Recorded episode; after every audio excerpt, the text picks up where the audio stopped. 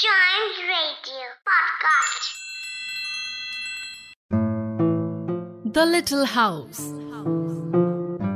Foolish Tootles was standing like a conqueror over Wendy when the other boys sprang armed from their trees.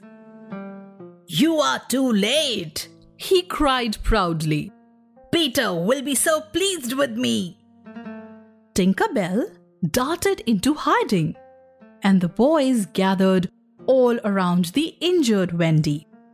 When Slightly realized that it was not a bird, but a lady, Tootles became very sad to have hurt a lady.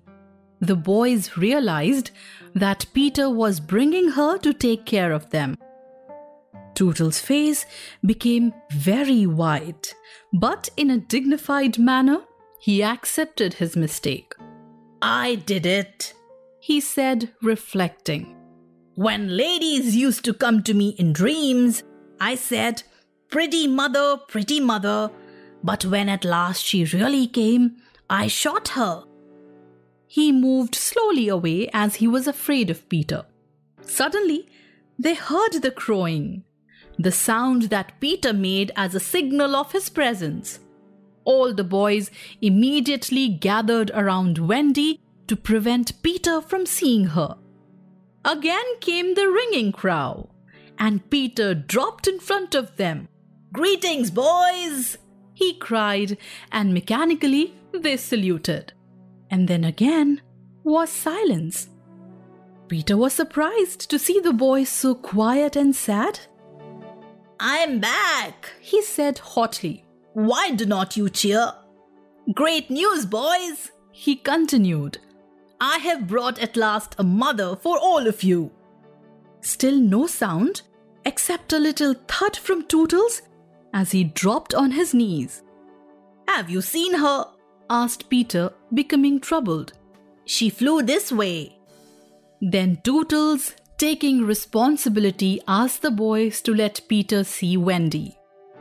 Seeing Wendy lie lifeless, Peter Pan became enraged and almost hit Tootles with an arrow.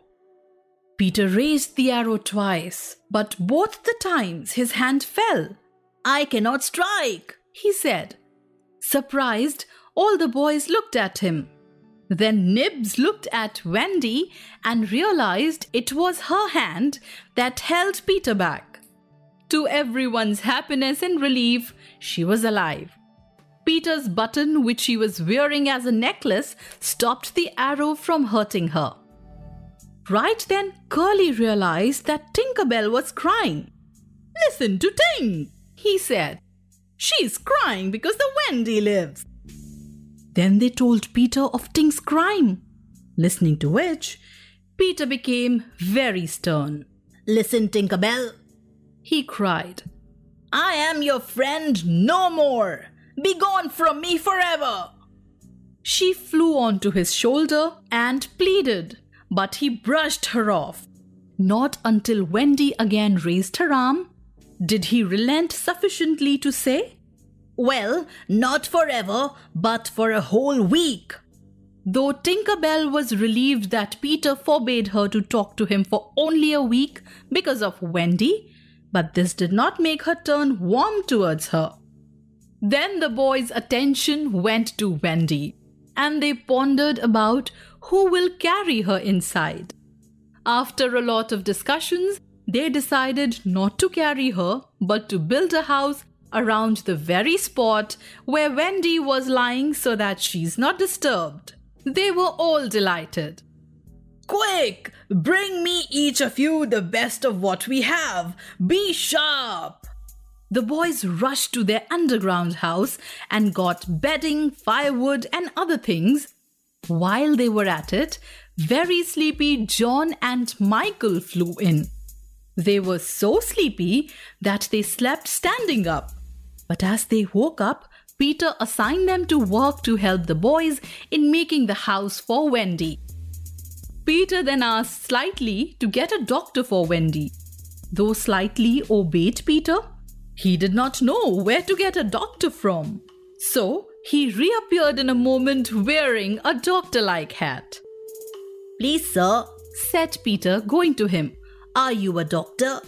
The difference between him and the other boys at such a time was that they knew it was make believe, while to him, make believe and reality were the same things. Yes, my little man, Slightly anxiously replied, who had chapped knuckles. Please, sir, Peter explained. A lady lies very ill. Slightly placed a make believe thermometer in her mouth, and after a while, when he took it out, he announced that it had cured her. As Wendy started to wake up, Peter asked her to say which kind of house would she like to live in. Merrily, she sang with her eyes closed, and boys joined her while making the house the way she wanted. They quickly finished Wendy's house and they made it as beautiful as she asked them to. It had red walls, green roof, roses, and windows. When they realized that Wendy must have woken up, they politely knocked on the door. As Wendy opened it, she was surprised. They all introduced themselves to her. Where am I? she asked. Slightly was the first to reply. Wendy, lady, he said rapidly. For you, we built this house. Oh, say you are pleased, cried Nibs. Lovely, darling house, Wendy said, and they were the very words they had hoped she would say. And we are your children, cried the twins. Then they begged her to be their mother since they needed a nice motherly person, to which Wendy happily agreed. She tucked them in and read them the story of Cinderella, and they happily fell asleep in the cozy little house.